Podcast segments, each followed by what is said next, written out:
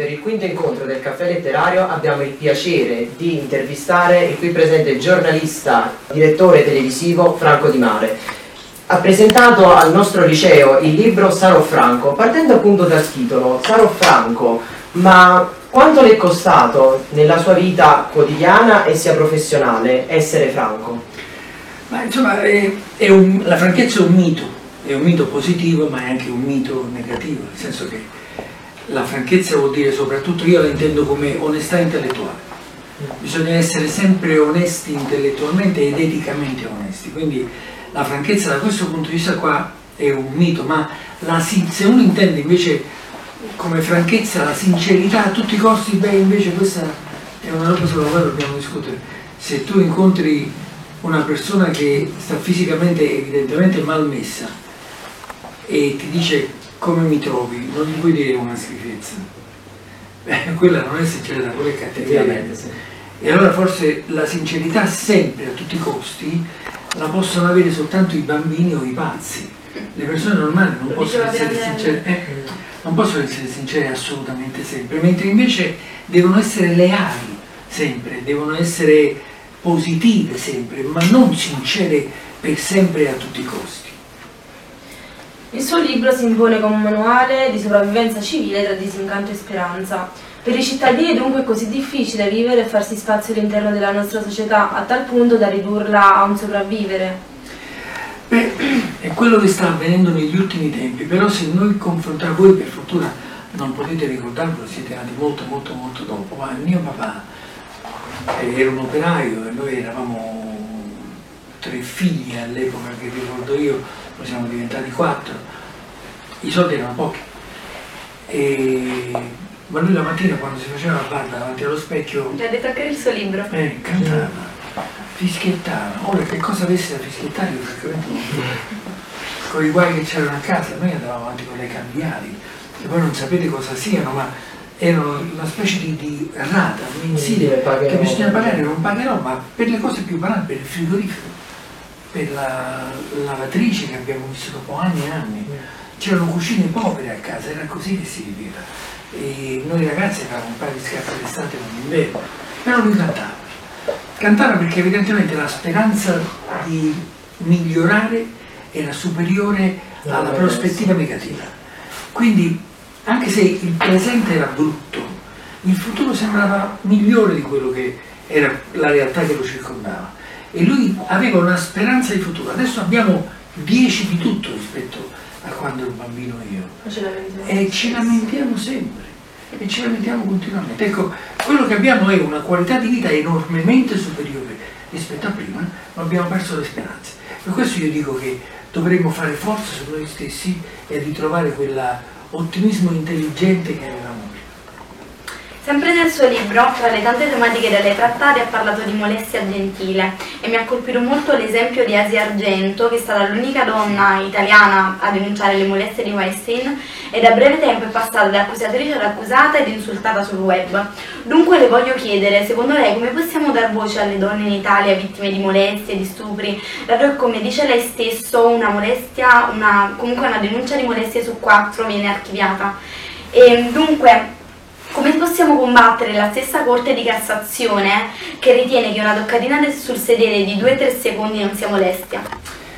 Bisogna farlo qui nella scuola, perché il peggiore pregiudizio che esiste da quando l'uomo è, è, è eretto in piedi, da quando è passato dallo stato di primati allo stato di, di, di scimmia intelligente, è il pregiudizio sulle donne noi vi consideriamo essere inferiori.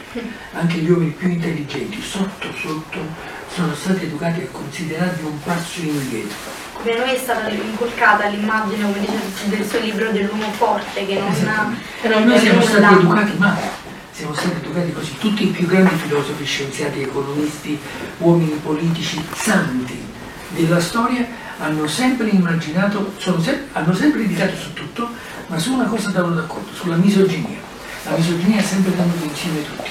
Quindi la sola maniera per combattere questo vizio antichissimo di considerare le donne inferiori agli uomini è quello di educarli già da bambini che non c'è nessuna differenza, tranne quella banale, biologica, importantissima, che, che dire, presuppone che ci attraiamo l'uno con l'altro e che, eh, che facciamo progredire la specie, ma tranne quella non c'è nessuna differenza di intelligenza, di predisposizione.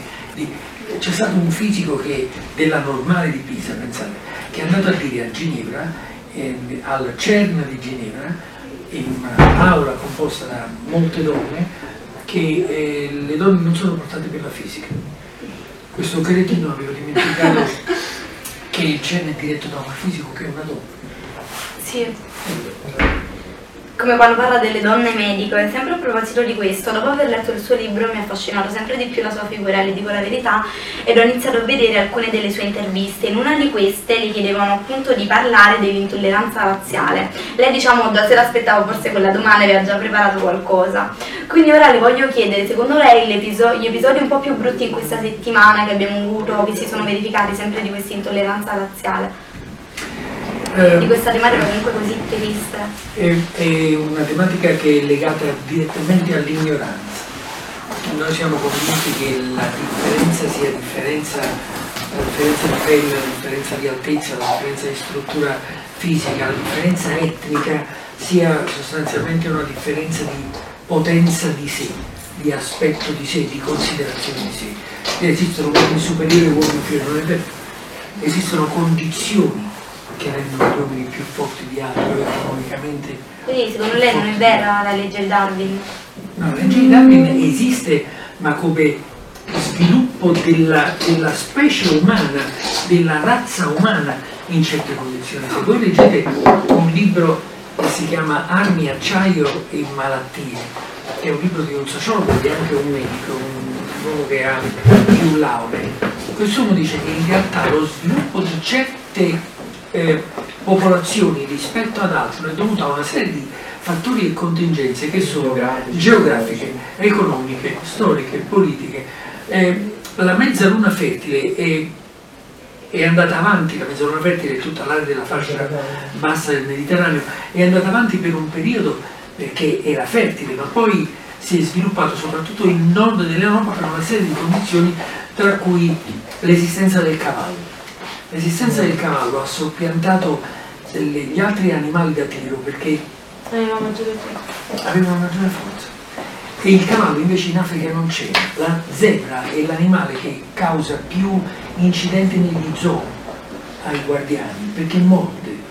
La, la, la zebra non è cavalcabile e quindi le popolazioni africane non hanno potuto passare da agricoltori del poco che avevano ad agricoltura intensiva e quindi sviluppare l'economia dei villaggi e diventare più forti economicamente e mettere da parte quello che, quello che la terra gli dava per trasformarlo in merci e quindi diventare economicamente più pregnanti, quindi sviluppare economie vere.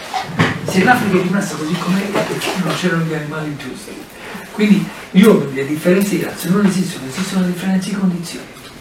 In uno dei, sei, dei suoi interventi ad uno mattina lei ha definito sia la scuola che eh, la famiglia come i due gli unici, gli unici, due presidi formativi del ragazzo in vista delle aggressioni a, sì. ai danni dei docenti nelle scuole. Ecco, tra i due chi è che sta perdendo più colpi? Tra la famiglia tutti, e la tutti scuola? La scuola e la famiglia la scuola sta perdendo punti perché non riesce più a parlare con la famiglia. La famiglia non parla più con i ragazzi e crede di sopperire a questa mancanza andando a scuola e lamentandosi dei cattivi voti del figlio con i professori, non col figlio. Un mio amico psicologo dell'età evolutiva dice che l'errore consiste nel fatto che siamo passati da una società normativa ad una società affettiva.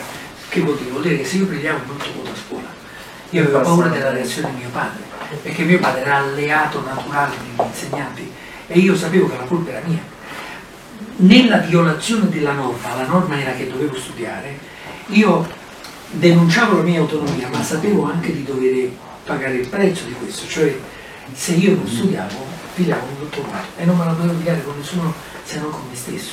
Adesso, siccome i genitori non sono più presenti in famiglia come prima, quando vengono meno a questo loro dovere di controllo e verifica sui figli, vanno a scuola e dicono ma come? Creatura studiata.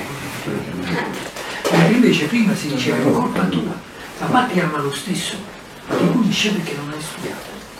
Quindi questa differenza tra la società normativa, dove vigeva la norma come elemento cardine, e quindi la legge, il rispetto della legge era fondamentale, è venuto meno e siamo passati alla società affettiva, povera creatura. Non fai il vostro bene, tu questo, non fai il vostro bene, perché noi abbiamo bisogno, lo diceva una vecchia, un vecchio libro di 50 anni fa, di una psicologa dell'età evolutiva, i bambini hanno bisogno di quei no che aiutano a crescere, che sono i paletti che difficili da dire no. Sì, sono facili da eh, dire, ma i no sono quelli che servono. Purtroppo abbiamo preparato davvero tante domande, ma non abbiamo l'occasione di farle, dunque Grazie. Signor Di Mare, noi la ringraziamo Grazie per il tempo che ha dedicato per il nostro liceo, per aver presentato il suo libro Sarò Franco e noi come sempre ci vediamo alla prossima.